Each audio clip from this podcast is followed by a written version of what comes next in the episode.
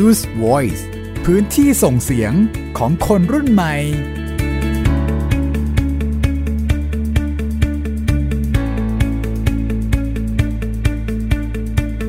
สวัสดีครับ สวัสดีค่ะ นี่คือ Use Voice ครับ พื้นที่ส่งเสียงของคนรุ่นใหม่ครับ อยู่กับยีนทรานินเทพวงศ์ครับ มิวอัยดาสนศรีค่ะ มาคุยกันหลาย ๆ เรื่องเช่นเคยนะครับ มาฟังความคิดเห็นของคนรุ่นใหม่ ที่มาบอกเล่าสื่อสารให้กับเราครับ มีเรื่องน่าสนใจทั้งนั้นเลยนะครับพี่หมิว ใช่ค่ะ วันนี้ 2 ประเด็นครับมีทั้งเหนือแล้วก็อีสานครับผมนะคะ ช่วงแรกคุณจะพาดิฉันไปที่ไหนก่อน กลับบ้านครับ คุณจะกลับบ้านคุณ อ๋อได้ได้ได้กลัที่บบ้าบ้านนคุณมีอะไรน่าสนใจ ที่จังหวัดลำปางครับแต่ว่าค่ะไม่ใช่ที่บ้านนะ แต่ว่าอืมเป็นที่มหาวิทยาลัยราชภัฏลำปางครับค่ะเขามีกิจกรรมของนักศึกษานี่แหละเขาจัดกิจกรรมกัน เป็นการเปิดโลกนอกห้องเรียน ผ่านการจัดนิทรรศการในรายวิชาของพวกเขานี่แหละครับ แล้วก็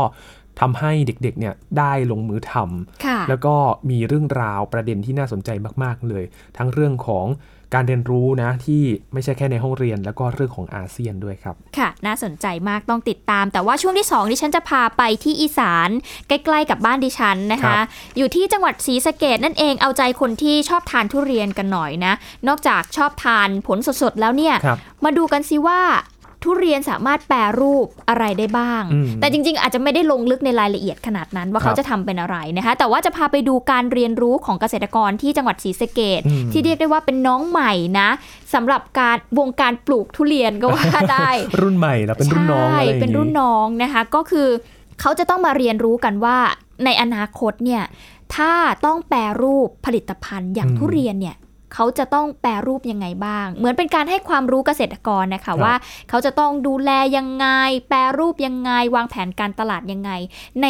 โลกอนาคตที่เรียกได้ว่าทุเรียนเองก็ได้รับความนิยมเนาะอืมแล้วก็ไม่ใช่แค่ที่ไทยเท่านั้นนะครับที่ปลูกทุเรียนต่างประเทศเองก็มีใช่ต้องปรับตัวโอ้ต้องรับมือกันเลยนะครับค่ะติดตามกันในช่วงหน้าสำหรับที่ศรีสะเกษช่วงแรกวันนี้เราพาไปที่จังหวัดลำปางครับ ไปดูกิจกรรมของนักศึกษา ที่มหาวิทยาลัยราชภัฏลำปางครับ Gen Z Reporter จะพาไปดูนิทรรศการของนักศึกษาสาขาสังคมศึกษาครับที่มหาวิทยาลัยราชภัฏลำปางนะครับการเรียนรู้นอกห้องเรียนที่นอกจากจะทำให้เหล่านักศึกษาได้ทำงานกันเป็นทีมแล้วนะครับนิทรรศการที่พวกเขาจัดขึ้นก็ยังทำให้รู้จักภูมิปัญญาของแต่ละประเทศ โดยเฉพาะในพื้นที่อาเซียนนะครับแล้วก็ทำให้คิดต่อยอดนำไปปรับใช้ในชุมชนด้วย ติดตามเรื่องนี้จากนักข่าวพลเมืองครับนายชัยวัฒน์ธรรมชัยครับกิจกรรมเอเชียตะวันออกเฉียงใต้นักศึกษาสาขาสังคม ชั้นปีที่ 3 คณะมนุษยศาสตร์และสังคมศาสตร์ มหาวิทยาลัยราชภัฏลำปาง เป็นกิจกรรมส่วนหนึ่งของวิชาประวัติศาสตร์เอเชียตะวันออกเฉียงใต้ ซึ่งการจัดแสดงนิทรรศการในครั้งนี้จะเป็นการเลือกประเด็นที่สมาชิกกลุ่มสนใจ ครับสำหรับกลุ่มผมนะครับก็ทำเรื่องแรงงานและสวัสดิการของประเทศสิงคโปร์นะครับที่ทำเรื่องนี้ก็เพราะว่า แรงงานและสวัสดิการเนี่ยเป็นเรื่องที่สำคัญและจำเป็นครับสำหรับทุกคนที่ต้องเรียนรู้นะครับ เพราะจะส่งผลในระยะยาวต่อการพัฒนาประเทศของประเทศนั้นๆกรรมในครั้งนี้มีวัตถุประสงค์ เพื่อให้นักศึกษามีทักษะการทำงานร่วมกับผู้อื่น สามารถที่จะสื่อสารให้กับสาธารณชนได้รู้ถึงข้อมูล และรวมทั้งเป็นการเรียนรู้นอกห้องเรียนอีกรูปแบบหนึ่ง การจัดกิจกรรมในครั้งนี้นะคะ ถือเป็นการเปลี่ยนแปลงจากเรียนในห้องเรียนที่มันน่าเบื่อนะคะ ให้มาพัฒนานักศึกษาพัฒนาศักยภาพนะคะ ให้นักศึกษามีความกล้าแสดงออกมากยิ่งขึ้นค่ะ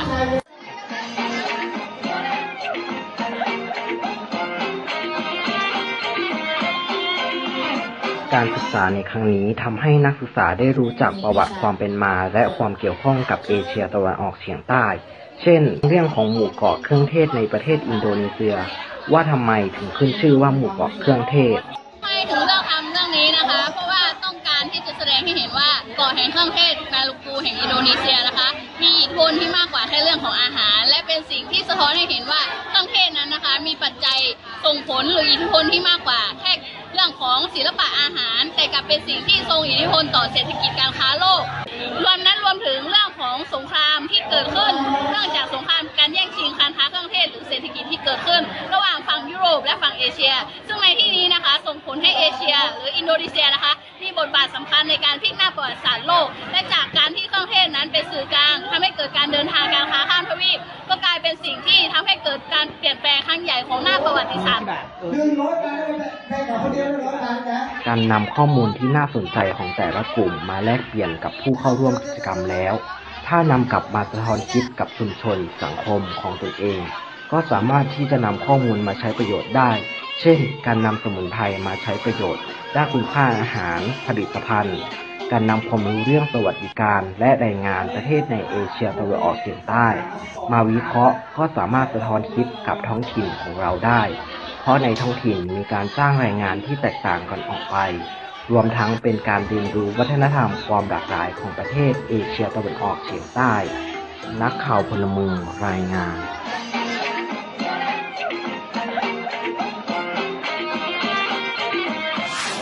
สำหรับแหล่งข่าวที่ให้สัมภาษณ์ก็เป็นนักศึกษาที่จัดกิจกรรมนี่แหละครับพี่หมีค่ะคนแรกนะครับ น้องพิพัฒกรพดุงกิจครับ นักศึกษาสาขาสังคมศาสตร์ บอกว่ากลุ่มของพวกเขาเนี่ยก็ทำเรื่องของแรงงานสวัสดิการในประเทศสิงคโปร์เนื่องจากเป็นเรื่องที่สำคัญนะครับและจำเป็นสำหรับทุกคนที่ต้องเรียนรู้ เพราะจะส่งผลระยะยาวในการพัฒนาประเทศนั้นๆ ด้วยครับค่ะแล้วก็น้องอีกคนหนึ่งนะคะพัทรวันนันตระกูลค่ะ นักศึกษาสาขาสังคมศาสตร์ค่ะ บอกว่าการจัดกิจกรรมในครั้งนี้เนี่ยก็ถือว่าเป็นการเปลี่ยนบรรยากาศ จากห้องเรียนที่น่าเบื่อเนี่ยออกมาเรียนรู้เพื่อที่จะพัฒนาศักยภาพของนักศึกษา แล้วก็ทำให้กล้าแสดงออกมากยิ่งขึ้นอีกด้วยค่ะ อีกกลุ่มหนึ่งนะครับเขาทำเรื่องของหมู่เกาะเครื่องเทศก็คือน้องอัสดารัตแก้วโกครับน้องอัสดารัตบอกว่าเกาะแห่งเครื่องเทศ มาลูกูของอินโดนีเซีย มีอิทธิพลที่มากกว่าเรื่องอาหารด้วยนะครับ แต่ทรงอิทธิพลเรื่องของการค้าเศรษฐกิจโลกด้วย เพราะว่าเป็นเรื่องของสงคราม การแย่งชิงการค้าเครื่องเทศ ระหว่างยุโรปและเอเชีย ซึ่งเรื่องนี้ถือว่าเป็นประวัติศาสตร์ที่เอเชีย หรืออินโดนีเซีย เป็นสื่อกลางที่ทำให้เกิดการค้าข้ามทวีปนั่นเองครับจริงๆ พอฟังเรื่องนี้แล้วนึกถึงบรรยากาศตอนเรียนนะพี่หมิวอืมพอเราได้ทำนิทรรศการหรือว่าแบบ มีงานโรงเรียนงานมหาวิทยาลัยอะไรที่มันต้องลงมือทำแล้วก็มีค่ะโปรเจกต์อะไรแบบนี้ชอบนะ ชอบใช่ไหมอืมทำไมคุณถึงชอบล่ะ มันรู้สึกว่าเราได้ลงมือทำแล้วก็มันนอกจากการที่เรานั่งอยู่ในห้องไงอืมมันพอเราได้ทำเรื่องใดเรื่องหนึ่ง แล้วก็ต้องค่ะทำเป็นชิ้นเป็นอันขึ้นมาเนี่ย เราก็ต้องยิ่งขยันค้นหามากขึ้นอืมแล้วก็สนุกกับมันมากขึ้นอะอ่าบอกไม่ถูกเหมือนกัน จริง ๆ เนี่ยก็คือสิ่งหนึ่งเนาะ มันคือการเรียนรู้ที่เราจะต้องเรียนให้หนักเพื่อที่เวลาที่เราไปจัดแสดงเนี่ยครับการให้ความรู้คนอื่นๆ เราก็ต้องแน่นด้วย ใช่ เออ อันนี้ก็ถือว่าเป็นการเรียนรู้ที่เราต้องเติมตัวเองให้เต็มก่อนครับก่อนที่จะส่งต่อให้คนอื่นนะคะอืมอืมนี่ก็เป็นอีกหนึ่งตัวอย่างนะครับที่ทำให้เห็นว่าการเรียนรู้เนี่ย ไม่ได้จำกัดอยู่แค่ในห้องเรียนเท่านั้น ใช่ เรามาคุยกับเจ้าของเรื่องราวกันดีกว่านะครับ วันนี้คุยกับน้องรีมครับ ชัยวัฒน์ธรรมชัยนะครับ นักศึกษาชั้นปีที่ 3 สาขาสังคมศึกษามหาวิทยาลัยราชภัฏลำปางนะครับ ตอนนี้อยู่ในสายกับเราแล้วนะครับ สวัสดีครับ สวัสดีครับ สวัสดีค่ะน้องดรีมอืมนะครัคะบสวัสดีครับ น้องรีม อยู่ที่ราชภัฏลำปางนะครับค่ะ เรียนสาขาสังคมศาสตร์ด้วยครับผมนะคะต้องบอกอย่างนี้ก่อนถามน้องดรีมก่อนน้องดรีมเองก็เป็นนักศึกษาที่จัดนิทรรศการที่งานนี้ด้วยนะคะยีนอืมใช่ไหมคะน้องดรีมใช่ครับอืมอ่าเล่าให้ฟังหน่อยได้ไหม ถ้าอย่างนั้นเนาะว่า เอ๊ะผลงานนิทรรศการของน้องดรีมเนี่ยที่จัดเนี่ยเป็นหัวข้ออะไรยังไงบ้างคะครับสำหรับงานที่ทำนะครับ ก็อยู่ภายใต้วิชาประวัติศาสตร์เอเชียตะวันออกเฉียงใต้ครับ ซึ่งกลุ่มผมก็ทำเรื่องสวัสดิการและแรงงานของประเทศสิงคโปร์ครับอืมเพราะว่าประเทศนี้เขาแบบ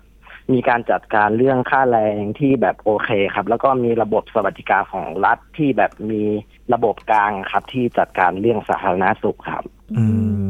มก่อนที่จะมาเป็นนิทรรศการให้ได้ชมกันเนี่ย จุดเริ่มต้นมันมาจากอะไรครับ อาจารย์ได้ให้คำแนะนำหรือว่าให้หัวข้อมายังไงบ้างในการจัดนิทรรศการครั้งนี้ของแต่ละกลุ่ม ครับสำหรับงานที่เกิดขึ้นคืออาจารย์จะให้แต่ละคนในห้องครับ พอดีสมาชิกในห้องครับ มี 20 คนครับ อาจารย์ก็จะให้แต่ละคนเลือกประเด็นที่สนใจในประเทศเอเชียตะวันออกเฉียงใต้ครับ ว่าจะเลือกประเทศไหน แล้วก็ประเด็นไหนที่เราสนใจเลือกเองเลยครับ แล้วก็มานำเสนอในห้อง แล้วก็นำเสนอเสร็จก็จะให้คนในห้องครับ เลือกประเด็นที่แบบอยากจะทำเป็นกลุ่มด้วยกันนะครับ ก็ให้เลือกประมาณสี่เรื่องครับ แล้วก็ทำเป็นกลุ่มด้วยกันครับ ก็เกิดจากความสนใจของเราด้วยส่วนหนึ่ง แล้วก็มาคัดสรรกันอีกทีหนึ่งนะคะ ในการใช่ครับนำเสนออือฮึแล้วทำไมเราถึงเลือกประเด็นนี้ล่ะคะ ประเทศสิงคโปร์ผมแบบว่ามันเป็นเรื่องที่น่าสนใจมากครับ เพราะว่าเรื่องการศึกษาเขาก็เป็นหนึ่งอยู่ครับ เพราะว่ามันเหมือนกับทำให้เราได้คิดว่า เออ ประเทศเขาทำไมเขาถึงก้าวหน้าไปกว่าเรา หรือว่าประเด็นไหนที่เราจะสามารถ มาเรียนรู้กับประเทศของเราได้ มันก็แบบโอเคกว่าครับอืมอืมก็เป็นอีกหนึ่งหัวข้อที่น้องสนใจเนาะครับ แต่ละกลุ่มมีหัวข้ออะไรบ้างอยากรู้เหมือนกันว่าเขาได้เลือกประเด็นอะไรที่เกี่ยวกับอาเซียนกันบ้างครับ ครับสำหรับในห้องผมก็มีอยู่สี่กลุ่มนะครับ ก็คือกลุ่มแรกก็จะเป็นการศึกษาเกี่ยวกับการตำส้มตำลาวครับ ของประเทศลาวครับค่ะแล้วก็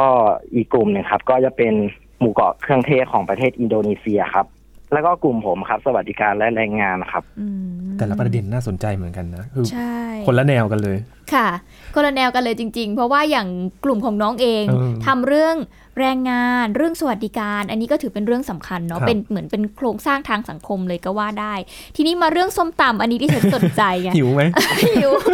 ตอนนี้กำลังหิวเลย อันเนี้ยส้มตำเราก็อยากรู้เหมือนกันนะ เพราะไทยเองก็มีส้มตำที่เป็นเอกลักษณ์เหมือนกันอืมแต่ถ้าไปที่ลาวเนี่ยมันมีความแตกต่างกันใช่ไหมคะน้องดรีมใช่ครับโอ้อืมให้น้องดรีมเล่าให้ฟังหน่อยได้ไหมพี่หมิวอยากรู้หัวข้อนี้ เราได้ไปถามเพื่อนไหมคะว่าแบบเออข้อมูลหรือว่าความแตกต่างของส้มตำของลาวกับไทยเนี่ยมันแตกต่างกันยังไงส้มตำลาวนี้เขาจะคือจะใส่ปลาแดกเป็นตัวตัวๆเลยครับ แบบเป็นตัวที่แบบเด็ดเด็ดๆมากเลยครับอืมแบบรสชาติแบบอื้อหือได้ลองชิมแล้วมันจะแบบอยากไปที่ประเทศลาวเลยครับอืมก็คือแบบอีสานไม่ใช่อีสานสิ ต้องบอกว่าเป็นปลาร้าที่แบบ ใช่ครับต้องใช้คำไหนดีล่ะ เราถึงจะอธิบายความรู้สึกออกมาได้เนอะเออก็คงก็คงเป็นปลาร้าที่เหมือนเป็นเอกลักษณ์ของลาวเลยใช่ไหมคะน้องใช่ดรีมครับอือืมมนะเตรียมข้าวเหนียวมาแล้วพี่หมิวนะอะเหรอ ต้องแล้วล่ะเจนนี้ต้องหาแล้วล่ะอืมอืม และอีกกลุ่มหนึ่งทำเรื่องอะไรนะครับหมูกรอบเครื่องเทศใช่ไหมใช่ครับหมู่เกาะเครื่องเทศของประเทศอินโดนีเซียครับอืมอันนี้ก็น่าสนใจนะ เพราะว่าถ้าเราได้ดูหรือว่าได้ฟังจากตัวรายงานเนี่ย น้องคนที่เขาให้สัมภาษณ์ใช่ไหมคะน้องดรีมก็ก็พูดถึงใช่ครับก็ก็พูดถึงประเด็นนี้เนาะอืมันไม่ใช่แค่เรื่องของเครื่องเทศที่ใช้ในการประกอบอาหาร แต่มันพูดถึงภาพใหญ่กว่านั้นใช่ไหมคะ ใช่ครับ กว่าจะได้มาเป็นหมู่เกาะเครื่องเทศแล้วก็ความเป็นมาของเขาแบบ ลึกซึ้งเหมือนกันครับอืมมีเรื่องสงครามเรื่องของการค้า แล้วก็เป็นเรื่องของเศรษฐกิจโลกด้วย ใช่ อันนี้ให้ใช่ครับให้น้องดรีมเล่าให้เราฟังหน่อยได้ไหมจากการที่เราไปคุยกับเพื่อนในหัวข้ออมประเด็นนี้เนี่ย มันมันทำให้เราเห็นอะไรบ้าง แล้วก็มันมีความสำคัญยังไงบ้างอะค่ะ คือเครื่องเทศที่เพื่อนเอามาทำก็คือแบบจะทำให้แบบคนที่เข้าร่วมกิจกรรมได้ทราบว่าเครื่องเทศแต่ละประเภทมันคืออะไร แล้วก็สามารถไปใช้อะไรได้บ้างครับ แล้วก็มันก็จะไปบูรณาการถึงคำว่าหมู่เกาะเครื่องเทศทำไมถึงเป็นเครื่องเทศที่เขาต้องการกันอย่างนี้ครับอือืมมก็คือคนที่มาร่วมกิจกรรมก็จะได้เรียนรู้ไปด้วยเนาะนอกเหนือจากการได้รู้ว่าใช่ครับอันนี้คืออะไร แล้วก็มันสำคัญยังไงใช่ไหมคะครับอืมอืมแล้วก็อีกกลุ่มหนึ่งก็คือ การเข้ามาของผู้การครับ การได้มาของมรดกโลกอะครับ ผมจำชื่อได้แล้วครับอ่า การอะไรนะคะการเข้ามาของผู้กามใช่ไหม ใช่ครับ ที่ได้รับเป็นมรดกโลกอืมปีนี้ครับ ล่าสุดเลยครับอ่าอืมเมืองนี้ก็น่าไปนะ เพราะว่าพี่หมิวเองก็รู้สึกว่าเป็นอีกที่หนึ่งที่เป็นหมุดหมายของตัวเองเหมือนกันครับในใจว่าแบบอยากจะไปเยี่ยมเยียน อยากจะไปชมบรรยากาศของที่นั่นว่าเป็นยังไงเดี๋ยวให้น้องดรีมเล่าให้ฟังดีกว่าว่าหัวข้อนี้เนี่ยเพื่อนๆเขานำเสนอในแง่ไหนยังไงบ้างอะคะสำหรับบูธนี้นะครับท่านก็จะนำเสนอในรูปแบบที่แบบ การสร้างคำถามให้คนเข้ามาครับว่า ผู้การทำไมถึงได้ขึ้นเป็นทะเบียนมรดกโลก และก่อนหน้านี้ทำไมเขายื่นไปแล้วถึงยังไม่ได้ หรือว่ามีปัญหาอะไรที่เขายังยังเป็นมรดกโลกยังไม่ได้ถึงมาขึ้นในปีนี้อะครับอืมแล้วก็ท่านก็จะถามเกี่ยวกับข้อมูลพื้นฐานเนี่ยครับ ให้คนเข้าร่วมกิจกรรมได้รู้กันนะครับอืมพอมาดูเรื่องของ สถานที่มันสวยจริงๆนะพี่หมิวค่ะอยู่ที่เมียนมานะครับใช่เป็นสถานที่ที่ก็สมควรนะที่อืมจะได้เป็นมรดกโลก แล้วก็ควรค่าแก่การรักษาเหมือนกัน ค่ะอืมเออแต่เราก็อยากไปร่วมกิจกรรมงานนี้เหมือนกันเนาะพอพอแบบนี้เราเราก็รู้สึกว่า เออมันเป็นเรื่องใกล้ตัวเราเหมือนกัน เพราะว่าตอนเนี้ยเราเปิดอาเซียนแล้วอืมเรายังแทบจะไม่รู้ที่เกี่ยไปวกับอะไรเพื่อนบ้านเราเลยนะ ถูกใช่หลายสิ่งหลายอย่างเราเรายังไม่รู้เลยอืมอืม บรรยากาศตอนที่จัดนิทรรศการเป็นยังไงบ้างครับน้องดรีม การจัดกิจกรรมก็มีน้องๆในสาขาที่เข้าร่วมครับ ก็สนใจเกี่ยวกับกิจกรรมครับ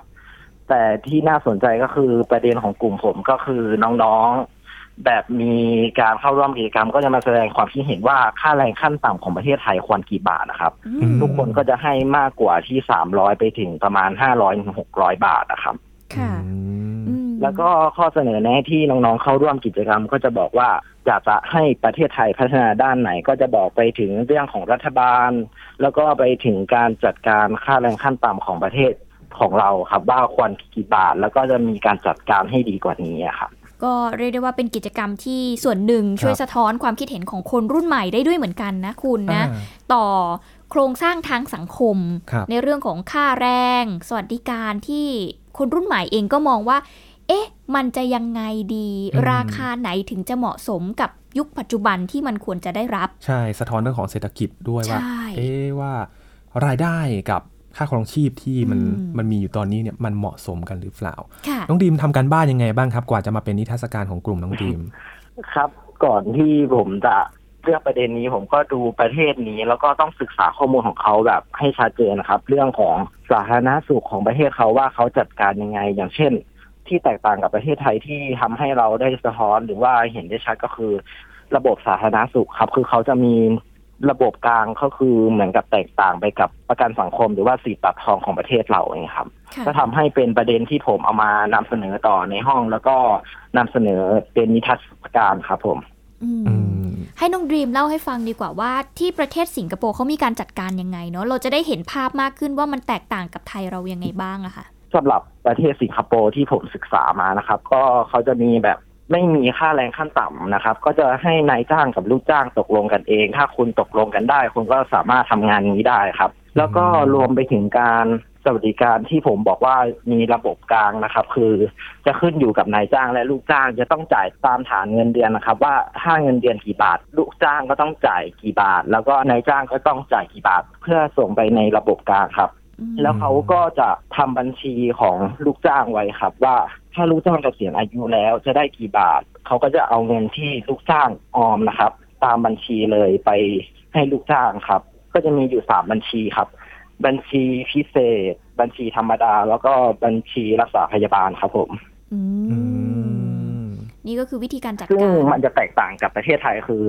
ถ้าเราจ่ายไปแล้วเนี่ยเขาจะเอาเงินทุกคนอะไปรวมกัน แล้วก็จะเอามาจ่ายตาม ค่าใช้จ่ายครับ แต่ประเทศสิงคโปร์คือเขาจ่ายตามบัญชีที่เขาออมเลยครับผม ก็คือของใครของมันเลยใช่ไหมคะใช่ครับ มันก็สะท้อนเหมือนกันว่าฐานเงินเดือนของแต่ละคนค่ะเป็นยังไงบ้าง แล้วก็ควรจะเก็บออมเท่าไหร่ แล้วก็จัดสรรยังไงอืมสามบัญชีนี้ งั้นแสดงว่าลักษณะการจ้างงานของประเทศสิงคโปร์เองก็ขึ้นกับศักยภาพของ ประชากรเขาด้วยเหมือนกันใช่ไหมคะว่า เอ๊ะใช่ครับใครที่มีศักยภาพมากหน่อยก็อาจจะได้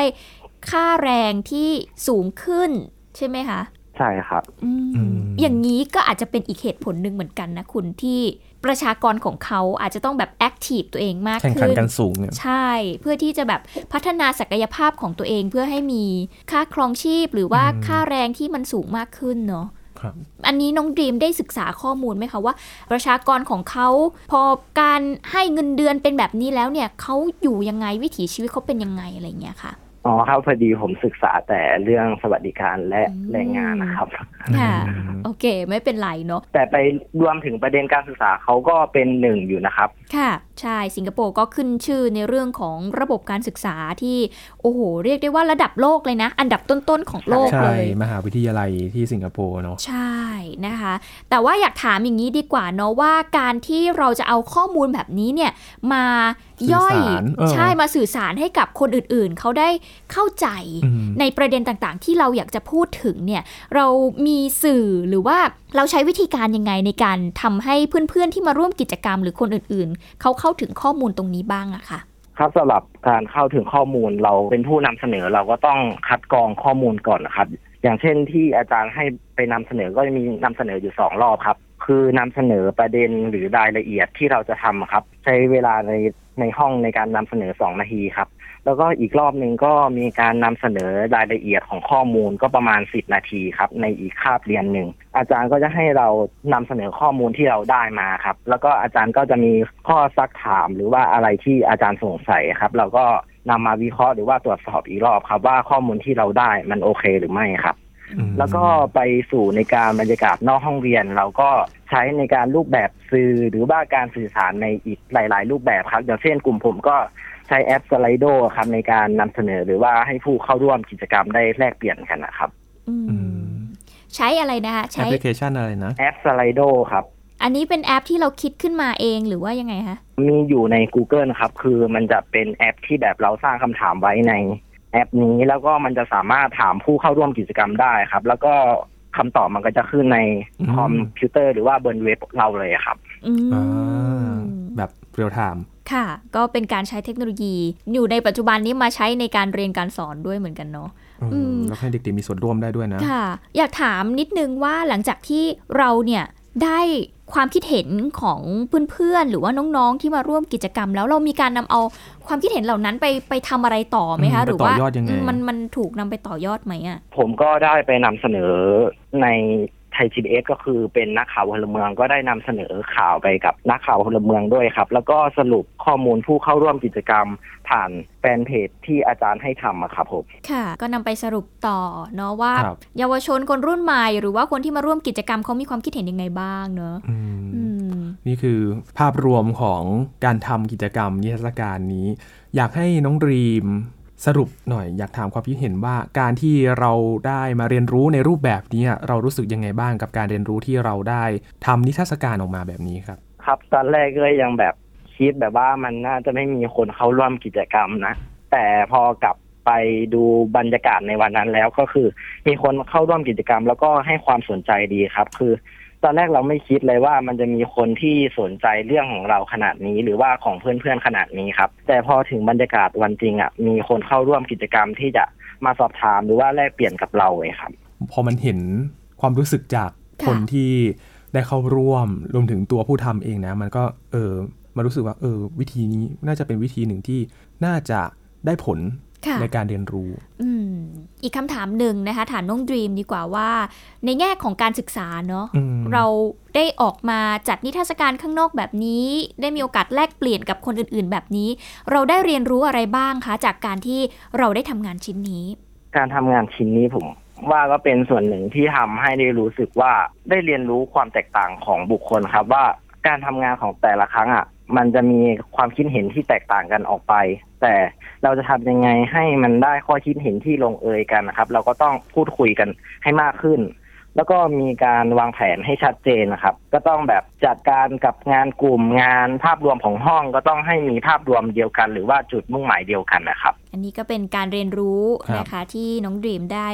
เรียนรู้จากการทำกิจกรรมในครั้งนี้นะคะอืมนี่ก็เป็นอีกหนึ่งตัวอย่างของการเรียนที่ นอกเหนือจากในห้องเรียนเนาะค่ะที่เราอาจจะคิดว่า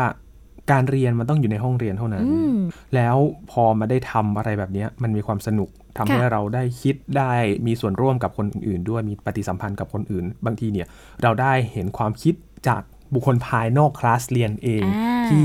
อาจจะสามารถมาต่อยอดกับงานของเราได้ด้วยค่ะนะครับ วันนี้ขอบคุณน้องรีมากๆเลยนะครับ ที่มาแลกเปลี่ยนความคิดเห็นกับเรานะครับ ครับขอบคุณครับครับค่ะสวัสดีค่ะครับ สวัสดีครับ น้องดรีมชัยวัฒน์ธรรมชัยนะครับ นักศึกษาชั้นปีที่ 3 สาขาสังคมศึกษามหาวิทยาลัยราชพัฒลำปาง เป็นยังไงบ้างพี่หมิวในฐานะที่ทำเรื่องของการศึกษามา ก็รู้สึกว่าเป็นอีกหนึ่งพื้นที่เนาะที่หนึ่งละคนที่ทำก็ได้เรียนรู้ แล้วก็คนที่ร่วมกิจกรรมเองก็ได้แลกเปลี่ยนอืมก็ถือว่าเป็นอีกหนึ่งพื้นที่ค่ะที่เนาะอย่างที่ยีนบอกว่าจริง ๆ การเรียนรู้มันไม่ได้อยู่แค่ในห้องเรียนเท่านั้น อย่างตัวแหล่งข่าวที่น้องไปสัมภาษณ์เองก็ยังให้ความคิดเห็นเหมือนกันว่า เราไม่ได้อยู่แค่ในห้องเรียนที่แสนน่าเบื่อ แต่เราอืมยังได้ออกมาแบบเรียนรู้อย่างอื่น ได้ครับเห็นศักยภาพของตัวเอง แล้วก็ได้ทำให้กล้าแสดงออกมากยิ่งขึ้น พี่หมิวก็เลยรู้สึกว่าเออเนี่ยแหละ คือการเรียนรู้ที่มันดี แล้วก็เชื่อว่า การเรียนรู้ในยุคใหม่เนี่ยมันต้องเป็นแบบนี้แหละครับให้เด็กๆ ได้ออกมาแลกเปลี่ยนความคิดเห็นกัน ได้เก็บข้อมูลอืมได้ออกมาโชว์อะไรบางอย่างที่ตัวเองได้ทำเนี่ยครับมันจะเป็นการเรียนรู้ที่มีประสิทธิภาพมากอืมจะเห็นได้ว่าหลังๆ มานี้เนี่ยคุณครูหรือว่าอาจารย์นะครับ ที่ค่ะท่านก็พยายามที่จะทำการเรียนการสอนเนาะทำแผนการเรียนการสอนที่ อยากจะทำยังไงให้ดึงดูดเด็ก ๆ นักเรียนนักศึกษาให้สนใจเรื่องที่เรียนกันมากขึ้นๆค่ะก็เป็นเรื่องราวที่ดีนะครับที่ได้เห็นว่าการศึกษาเนี่ยเราสะท้อนให้เห็นว่าเราจะทำอย่างไรให้เด็กๆ เนี่ยหันมาสนใจเรื่องที่เรียนมากขึ้น เพราะว่ารูปแบบเดิมอาจจะไม่ได้ผลเสมอไปแล้ว ใช่ การที่จะไปนั่งเลคเชอร์ในห้องเจอกันอีกทีสอบกลางภาคปลายครับภาคเนี่ยก็อาจจะ ไม่ได้ผลละอืมนะคะทุกวันนี้จะต้องมีกิจกรรมอะไรที่แปลกใหม่มาให้เด็กๆเขาได้เรียนรู้กัน เพื่อที่เขาจะได้สามารถอยู่กับมันได้นานครับๆแล้วก็รู้สึกว่าอยากจะเรียนเนาะรูปแบบการศึกษาเนี่ยมันไม่ตายตัวเนาะพี่หมิวเนาะเอาจริงๆแล้วค่ะนะครับตอนนี้ก็หวังเหมือนกันนะ พอพูดถึงระบบการศึกษาพี่หมิวเองก็มีความหวังว่า การปฏิรูปการศึกษาในอนาคตเนี่ยเรื่องของหลักสูตรการศึกษาเนี่ย ถือว่าเป็นอันดับหนึ่งอืมที่ไม่ควรมองข้ามเลยครับแล้วก็ต้องปรับให้ทันกับยุคสมัยใหม่ด้วยอืมนะคะ ต้องออกแบบกิจกรรมที่มันเหมาะสมกับไลฟ์สไตล์ของเด็กในยุคนี้ด้วยเหมือนกันครับอันนี้ถือว่าเป็นเรื่องที่สำคัญมาก ๆ ค่ะ ตอนแรกเนี่ยตั้งใจจะคุยกับน้องรีมเรื่องของ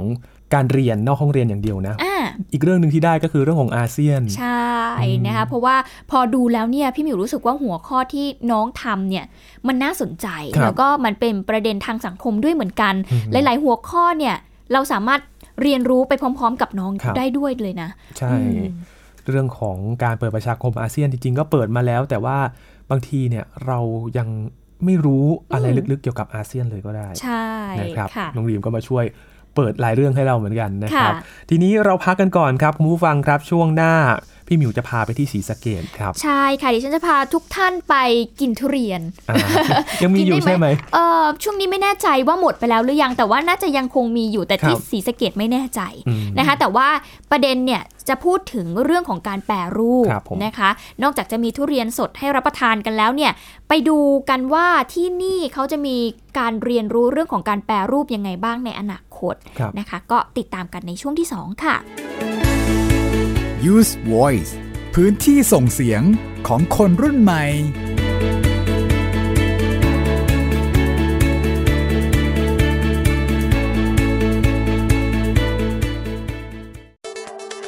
อัปเดตสถานการณ์รอบโลก ประเทศจีนนี่เราทราบกันดีนะคะว่าเป็นประเทศที่จะมีปัญหาเรื่องความสมดุลของประชากร คนที่ได้รับความสนใจจากวิกฤตในครั้งเนี้ยก็คือนายกรัฐมนตรีนิวซีแลนด์ เรื่องราวสีสันจากต่างแดน ก็มีช่อง YouTube เป็นของตัวเองใช้ชื่อว่าครัวคุณยาย โรงพยาบาลเพื่อดูแลช้างเหล่านี้ที่เมืองมัทุราค่ะที่รัฐอุตตรประเทศ จะมีภารกิจก็คือส่งนักบินอวกาศผู้หญิงล้วนอืมๆออกค่ะไปทำภารกิจ หน้าต่างโลก โดยทีมข่าวต่างประเทศไทย PBS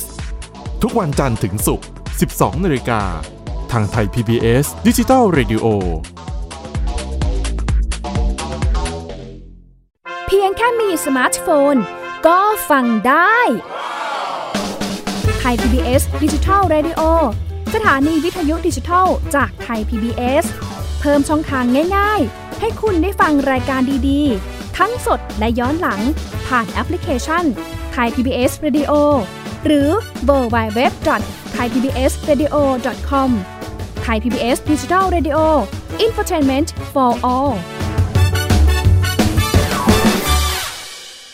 มากกว่าด้วยเวลาข่าวที่มากขึ้น จะพัดพาเอาฝุ่นออกไปได้ครับ มากกว่า ให้คุณทันในทุกสถานการณ์ ตามที่กฎหมายดังกล่าวกำหนดเอาไว้ มากกว่ากับเนื้อหาเที่ยงตรงรอบด้านนำมาใช้ในคดีเมาแล้วขับ มากกว่าในทุกทางออกของสังคม ป้องกันไม่ให้ปัญหาเกิดขึ้น มากกว่ากับข่าวรอบวันในทุกมิติ เครนก่อสร้างเกิดอุบัติเหตุขึ้น มากกว่าด้วยการวิเคราะห์ที่ตรงจุด ความพยายามของภาครัฐที่จะแก้ปัญหา และมากกว่ากับทีมข่าวมืออาชีพ ข่าวไทย PBS ให้คุณได้มากกว่า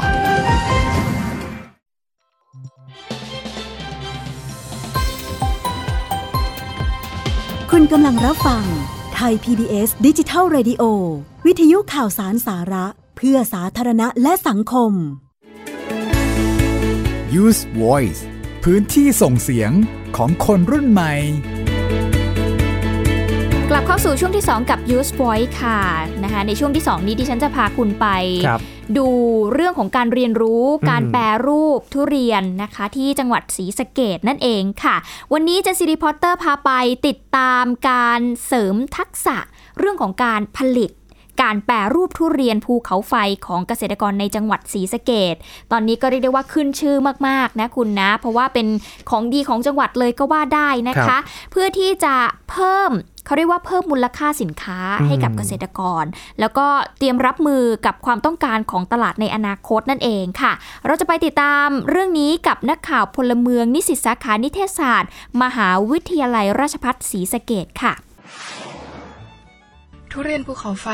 คืออีกพืชเศรษฐกิจที่สร้างรายได้ให้กับจังหวัดศรีสะเกษของจังหวัดศรีสะเกดเนี่ยเรามีสินค้าหรือว่าผลผลิตที่ขึ้นชื่อก็คือทุเรียนภูเขาไฟศรีสะเกดนะครับในช่วงสองสามปีที่ผ่านมาเนี่ยทุเรียนภูเขาไฟศรีสะเกดได้สร้างชื่อเสียงให้กับจังหวัดศรีสะเกดอย่างมาก มีปลูกเพียงพื้นที่ของ 3 อำเภอก็คือ อำเภอขุนหารอำเภอกันทรลักษณ์และก็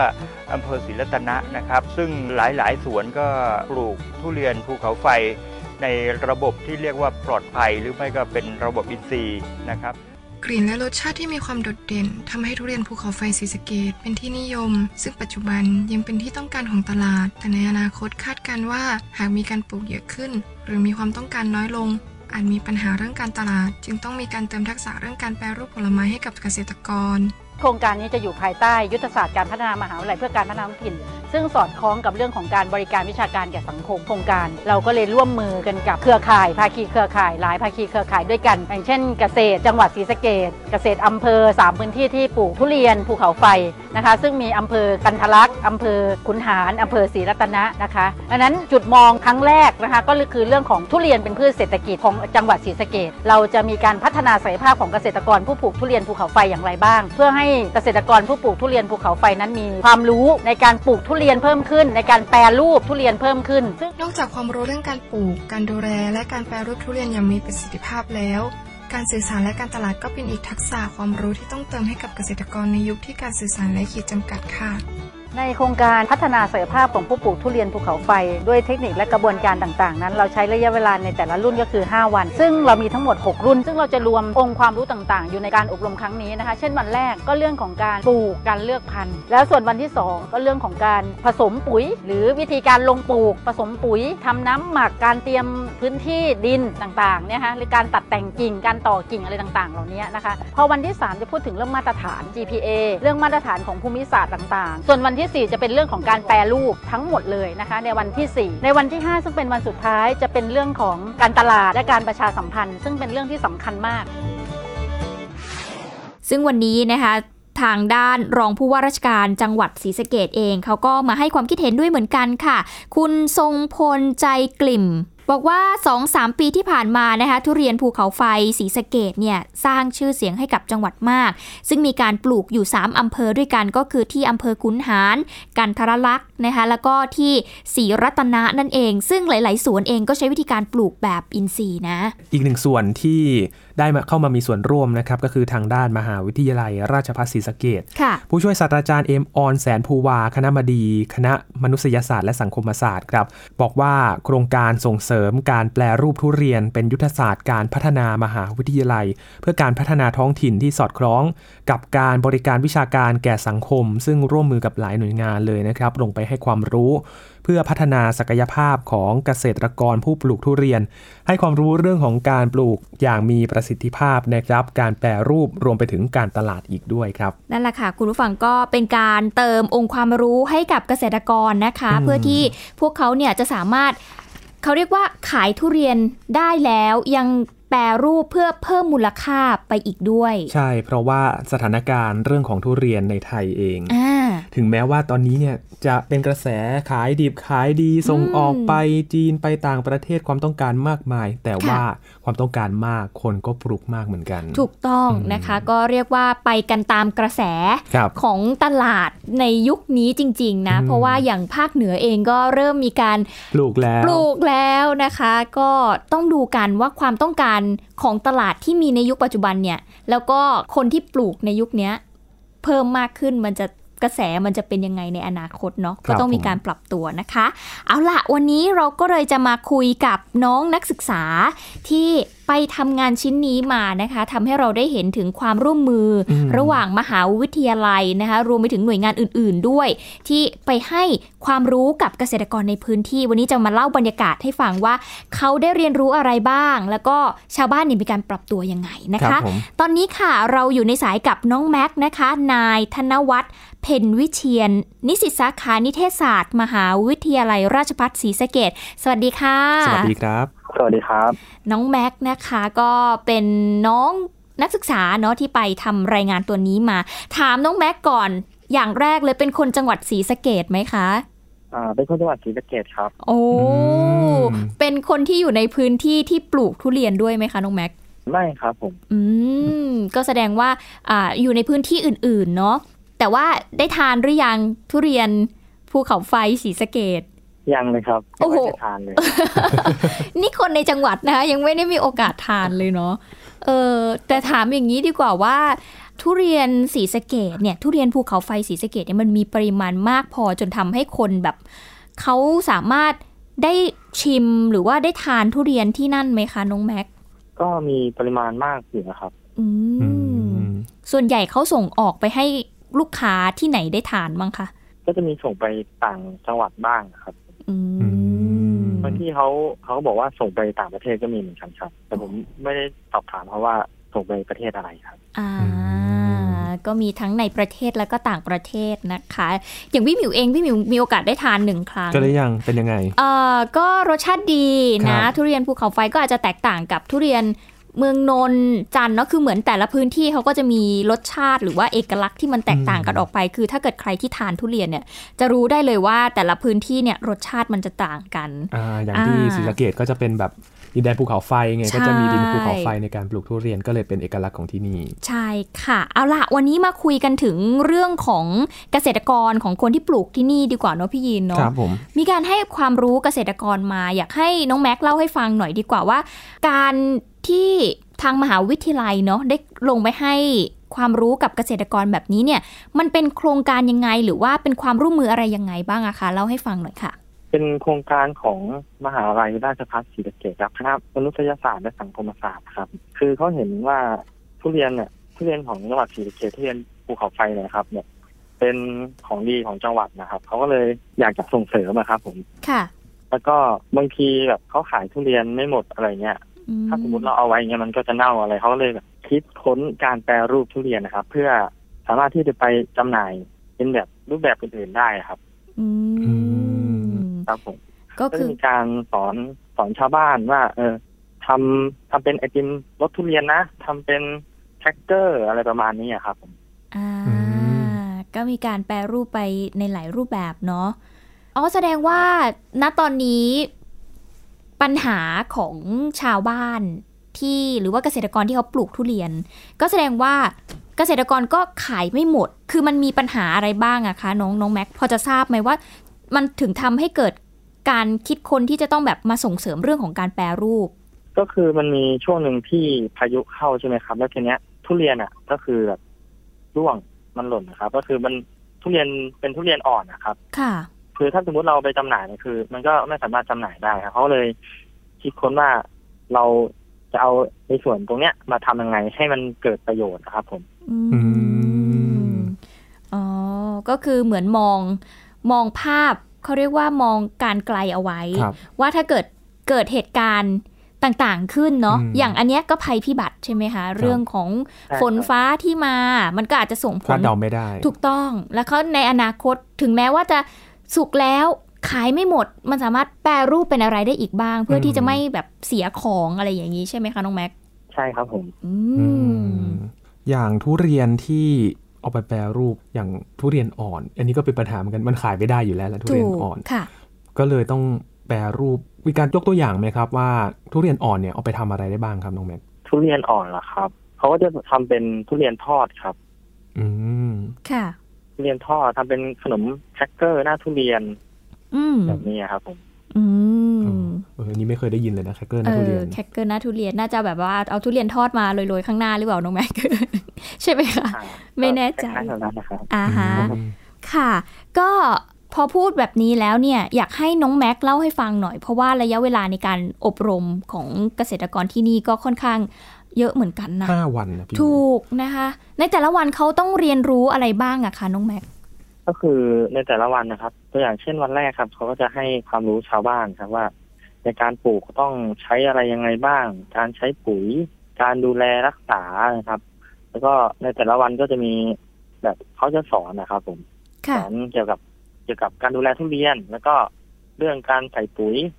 พอมาวันถัดมาก็จะ สอนแปรรูปอะครับ ผมค่ะ อืม แล้วก็จะมีการอ่าแจกต้นทุเรียนให้เกษตรกรโดยปลูกครับ อืมพอดูแล้วเนี่ยมันเหมือนเป็นหลักสูตรระยะสั้นเหมือนกันนะพี่หมิวแบบ อืม หลักสูตรแบบรวบรัดค่ะ ที่ให้ความรู้แบบเต็มๆเลย ใช่คือแบบครบถ้วนในเรื่องของการปลูกทุเรียนตั้งแต่การปลูกการดูแลยันจนถึงว่าพอได้ผลผลิตแล้วเนี่ยจะเอาไปทำอะไรต่อ อ่าอืม และนอกจากนี้ไม่พอนะคุณ เพราะว่าถ้าที่เราดูจากตัวรายงานที่น้องแม็กทำมานะครัคะบเขายังบอกด้วยนะวันสุดท้ายเนี่ยถือว่าเป็นเรื่องสำคัญเลยก็คือเรื่องของการวางแผนการตลาดครับเออ ลงลึกในรายละเอียดถึงขนาดนั้นเลยทำให้ชาวบ้านเนี่ย นอกจากคุณจะเป็นผู้ผลิตแล้วเนี่ย คุณต้องรู้ด้วยนะว่าคุณจะไปขายที่ไหนอ่าใช่ต้องออกแบบอะไรยังไงเพื่อที่จะให้ดึงดูดลูกค้าได้ อันนี้ก็เป็นองค์ความรู้ใหม่ที่ชาวบ้านได้รับด้วยเหมือนกันใช่ไหมคะน้องแม็กใช่ครับก็คือการออกแบบ ผลิตภัณฑ์นะครับ อ่าให้แบบให้น่าดึงดูดให้น่าสนใจต่อค่ะผู้ซื้อครับผมอืม เราได้มีโอกาสไปคุยกับชาวบ้านไหมคะน้องแม็กว่าเขาหลังจากที่เขาได้รับการอบรมแล้วเนี่ย เขาได้ไอเดียอะไรบ้างที่จะนำไปต่อยอดสู่แบบว่าสวนของเขาหรือการทำธุรกิจของเขาอะไรอย่างเงี้ยค่ะ ตอนนี้ยังยังเลยครับผมอ่าแต่ แต่เท่าที่เราดูสังเกตการณ์จากการลงพื้นที่ไปเราเห็นบรรยากาศของคนที่นั่นเขาเขาตื่นเต้นกับองค์ความรู้ใหม่ๆไหมคะครับผมเขาเขาตื่นเต้นนะครับ แล้วก็มีการแบบเตรียมสมุดมา แต่ละคนจะเตรียมสมุดมาเพื่อมาจดรายละเอียดต่างๆอะไรอย่างเงี้ยครับผมคิดว่าเขาน่าจะแบบเอาไปใช้แน่นอนนะครับ ค่ะแล้วอย่างผู้เชี่ยวชาญหรือว่าวิทยากรที่มาให้ความรู้อะครับน้องแม็กเขาเป็นใครมาจากที่ไหนกันบ้างครับ เป็นเจ้าหน้าที่ในจังหวัดศรีสะเกษแต่ว่าไม่รู้หน่วยงานไหนผมจำไม่ได้เหมือนกันอืมก็คือเป็นหน่วยงานของทางจังหวัดด้วยที่เขามาดูแล ใช่ครับอ๋อจำได้ละเป็นเกษตรของจังหวัดครับผมค่ะเกษตรจังหวัดศรีสะเกษครับให้ความรู้อ่าผมให้คำแนะนำครับ ค่ะอ่าจริงๆเกษตรจังหวัดนี่เป็นหน้าที่สำคัญเลยนะใช่พูดถึงเรื่องของการเกษตรแล้วนี่ ต้องคอยให้ความรู้ให้คำแนะนำเนาะมีเจ้าหน้าที่ที่เป็นผู้เชี่ยวชาญที่ค่ะมาให้ดูแล อันนี้ก็เป็นอีกโครงการหนึ่งก็เป็นโครงการที่ดีที่เราได้เห็นว่ามีผู้ที่ให้ความรู้มาเติมความรู้ให้กับเกษตรกร ไม่ไม่ทิ้งให้เกษตรกรเนี่ยอยู่คนเดียวค่ะอืมนอกเหนือจากนี้ล่ะคะอยากรู้บทบาทของทางมหาวิทยาลัยบ้างค่ะน้อง ว่า เอ๊ะ มหาวิทยาลัยเนี่ยเข้าไปมีบทบาทยังไงในการให้องค์ความรู้กับเกษตรกรบ้างอะคะ บทบาทของมหาวิทยาลัยนะครับเขาก็จะเป็นเหมือนแบบตัวเชื่อมนะครับตัวเชื่อมให้ชาวบ้านกับองค์กรต่างๆ มาทำงานร่วมกันนะครับผมเหมือนเขาจะเห็นว่าบางหมู่บ้านเนี้ยเขามีของดีอย่างเงี้ย แต่ทำไมเขาไม่ส่งเสริมอะไรประมาณนี้ครับผมเขาเลยพยายามที่จะดันให้ของดีของจังหวัดเราเนี่ย ไปสู่ต่างอำเภอต่างจังหวัดต่างประเทศอย่างนี้ครับผมอืม เป็นตัวกลางเนาะในการที่จะสร้างความร่วมมือกันนั่นเองนะคะ ก็เป็นเรื่องของการให้ความรู้นะคะกับเกษตรกรครับนะคะ ที่ทางมหาวิทยาลัยรวมไปถึงหน่วยงานอื่นๆเนาะอย่างเกษตรจังหวัดเองนะอ่าเข้ามามีบทบาทในการให้ความรู้กับเกษตรกร อยากให้น้องแม็กเล่าให้ฟังดีกว่าเนาะว่าในแง่ของการที่เราเป็นคนทำสื่ออมแล้วเราอยากจะสื่อสารประเด็นใดประเด็นหนึ่งเนี่ยอย่างเราหยิบยกประเด็นนี้ขึ้นมา เรามีกระบวนการทำงานยังไงบ้างคะกระบวนการทำงานเหรอครับ ก็คือขั้น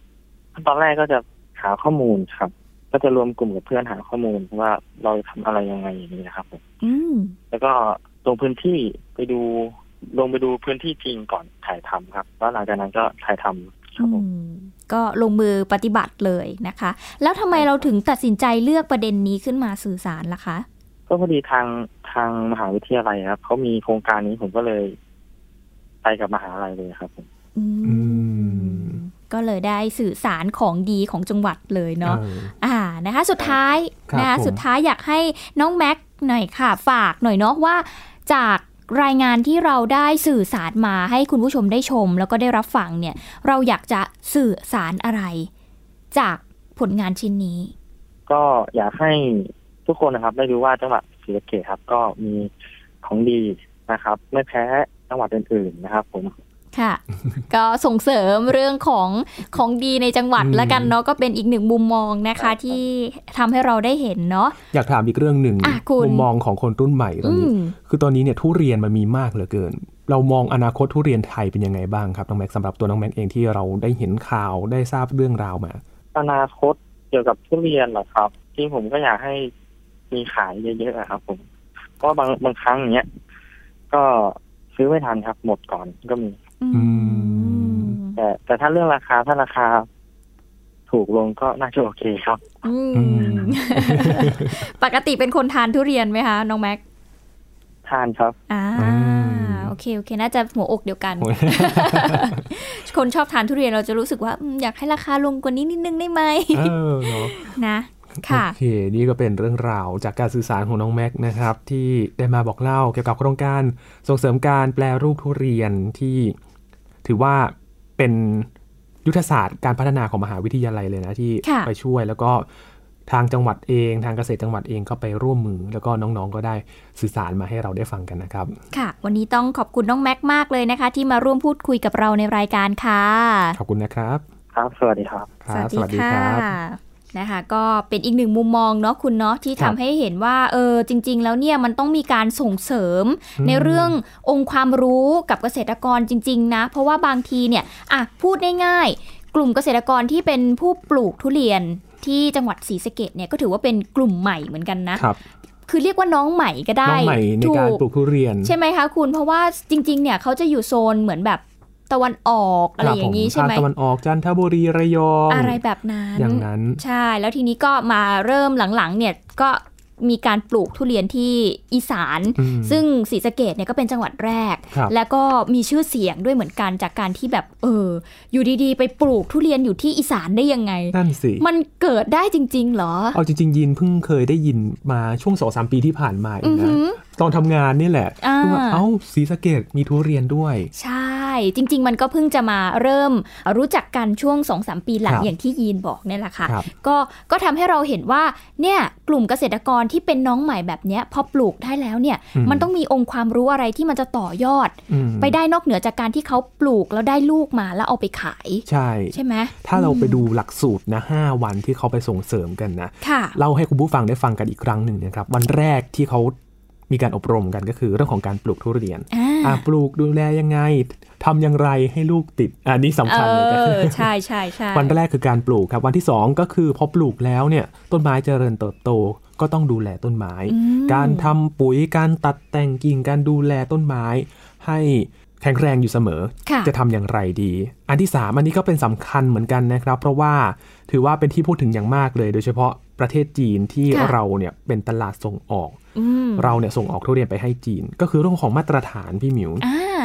ต้องดูแลเลยนะ ตั้งแต่ค่ะมาตรฐานสวนเองรวมถึงมาตรฐานของลงลงใช่ที่รับซื้อทุเรียนไปค่ะมาตรฐานตอนนี้ก็สำคัญเพราะว่าตอนนี้จีนเข้มงวดมากอือืมมแล้วก็วันที่ 4 เรื่องของการแปรรูปค่ะอย่างที่อาจารย์เอฟออนบอกว่าการแปรรูปนี่ทั้งวันเลยนะ วันนี้เนี่ย ทุเรียนเนี่ยจะทำอะไรได้บ้างเนี่ยทั้งวันเลยเรียนรู้กัน แล้วก็วันสุดท้ายอย่างที่เราคุยกันก็คือเรื่องของการตลาดค่ะต้องทำอย่างไรดี อันนี้สำคัญเหมือนกันเนาะอืมเพราะว่าอันนี้ถือว่าเป็นเรื่องใหม่มากสำหรับเกษตรกรหลายคน เพราะว่า เราก็อยากจะให้เกษตรกรเนี่ยเรียนรู้ด้วยว่าเราจะเอาผลผลิตของเกษตรกรเนี่ยไปทำอย่างไรดีให้ค่ะเข้าถึงผู้บริโภคได้อืมเรียกว่า 5 วันอัดแน่นทุกจริงๆกระบวนการเลยตั้งแต่ต้นจนจบเลยนะคุณนะครับผมเออเชื่อว่าเกษตรกรใน 3อำเภอที่ได้มีการปลูกทุเรียนที่จังหวัดศรีสะเกดเนี่ยน่าจะได้องค์ความรู้กลับไปอืมแล้วก็ไปพัฒนาแปรรูปผลิตภัณฑ์ของตัวเองครับเนาะอืม รอดูเพราะว่าตอนนี้ก็เป็นเรื่องที่สำคัญมากๆเลยนะพี่หมิว เพราะว่าค่ะหลังจากที่ติดตามเรื่องของข่าวสารการเกษตรนะครับ ได้เห็นว่าทุเรียนเนี่ยกำลังจะล้นตลาดอ่าในอีกไม่กี่ปีข้างหน้าอะนี่นะคุณดูง่ายๆจากปีนี้อืมที่ภาคใต้ใช่ไหมคะ ที่มีการเอาทุเรียนเนี่ย มากองอยู่ข้างถนนเป็นพเนินเพลินพึกแบบอืมใหญ่โตอะครับนั่นก็กำลังจะสะท้อนอะไรบางอย่างให้เราเห็นว่าจริง ๆ แล้วเนี่ยทุเรียนเองก็เอ้ยได้รับความนิยมก็จริงนะ แต่ว่ามันมีมากเกินไปหรือเปล่า มากเกินความต้องการจนบางครั้งเนี่ย มันจะส่งผลกระทบต่อตัวเกษตรกรเองได้ ใช่ เพราะว่าหลายคนเห็นขายได้ราคาดีไงอ่าจะปลูกตามและทุเรียนเนี่ยกว่าจะได้ผลผลิตเนาะหลายปีเหมือนกันนะอืมคือประมาณ 5-7 ปีที่ค่ะจะได้ผลผลิตแล้วระหว่างที่รอเนี่ย พอถึงช่วงเวลาที่ออกดอกออกผลจริง ๆ เนี่ย มันจะ เป็นยังไงสถานการณ์ของผลผลิตเป็นยังไง เรื่องของการอบรมให้ความรู้ อันนี้ก็เป็นสิ่งสำคัญเหมือนกัน ค่ะ ก็ต้องรับมือเนาะต้องครับเตรียมรับมือเลยนะคะ คุณผู้ฟังถ้าเกิด จะเอาดีทางด้านการปลูกทุเรียนก็ต้องหาวิธีการรับมืออมกับตลาดด้วยเหมือนกันที่มันครับก็แปรเปลี่ยนไปได้ตลอดเวลานั่ใช่นเองเพราะว่านะคะไทยไม่ใช่แค่ตลาดหลักเท่านั้นนะครับ ตอนนี้อ่าประเทศเพื่อนบ้านของเราก็เริ่มปลูกแล้ว ใช่ อย่างทุเรียนมาเลเซียเนี่ยมีอยู่แล้วด้วยอืมทุเรียนมูซานคิง ค่ะ คนจีนชอบด้วยนะ ทุเรียนพันธุ์นี้อ่าเพราะว่ามันเขาชอบแบบเนื้อปลาร้าไงเอาแบบเนื้อแบบเละๆอย่างเละนี้ๆเหรออย่างคุณนี้ไงอืมตรงใจคนจีนไงแล้วก็ถูกใจไงเพราะฉะนั้นเนี่ยมาเลเซียก็เริ่มที่จะตีตลาดมาด้วย ไม่ใช่แค่ตลาดในไทยเท่านั้นแล้วเอาแล้วไงเห็นไหมคิดหนักแล้วนะคะครับก็ต้องปรับตัวกันไปตามตลาดเนาะครับค่ะ นี่คือ 2 เรื่องราวที่เรานำมาฝากคุณผู้ฟังกันใน Use Voice นะครับพื้นที่ส่งเสียงของคนรุ่นใหม่ พาคุณผู้ฟังไปที่จังหวัดลำปางมาก็คือการเรียนรู้ผ่านนิทรรศการค่ะ จะทำอย่างไรให้ห้องเรียนไม่น่าเบื่ออ่าอ่าได้เห็น่านสกันนใจแล้วใช่แล้วค่ะก็เรื่องของทุเรียนนะครับ กับการปรับตัวของเกษตรกรแล้วก็การลงพื้นที่ไปช่วยเหลือเกษตรกรทั้งทางจังหวัดเองทั้งทางมหาวิทยาลัยเองที่นำมาฝากกันในวันนี้นะครับ ค่ะ แล้วก็ใครที่อยากจะติดตามรายการของเรานะคะ ฟังได้เลยทุกวันเสาร์ค่ะ ที่วิทยุไทย PBS www.thaipbsradio.com นะคะแอปพลิเคชันไทย PBS Radio และอีกหนึ่งช่องทางก็คือแอปพลิเคชัน Podcast นั่นเองค่ะ และน้องๆที่อยากส่งเรื่องราวมาให้เรานะครับส่งมากันได้ที่ไทย PBS Radio Fanpage ของเราค่ะหรือว่านักข่าวพลเมืองไทย PBS ถ่ายคลิป ตัดต่อเรื่องราวนะครับ ส่งมาให้พี่ๆกัน แล้วเราอืมก็จะชวนน้องๆมาคุยกันแบบนี้อีกครั้งหนึ่งครับ ก็อย่าลืมนะคะ ใครมีเรื่องราวดีๆ มาร่วมพูดคุยกับเรา แต่วันนี้หมดเวลาของรายการแล้วนะคะครับคุณผู้ฟังเราทั้งสองคนมิวอัยดาสนศรีค่ะ ยินทรณินเทพวงศ์นะครับ ลาไปก่อนครับ สวัสดีครับ สวัสดีค่ะ ติดตามรับฟังรายการย้อนหลังได้ที่เว็บไซต์และแอปพลิเคชันไทย PBS Radio ไทย PBS ดิจิทัล Radio วิทยุข่าวสารสาระเพื่อสาธารณะและสังคม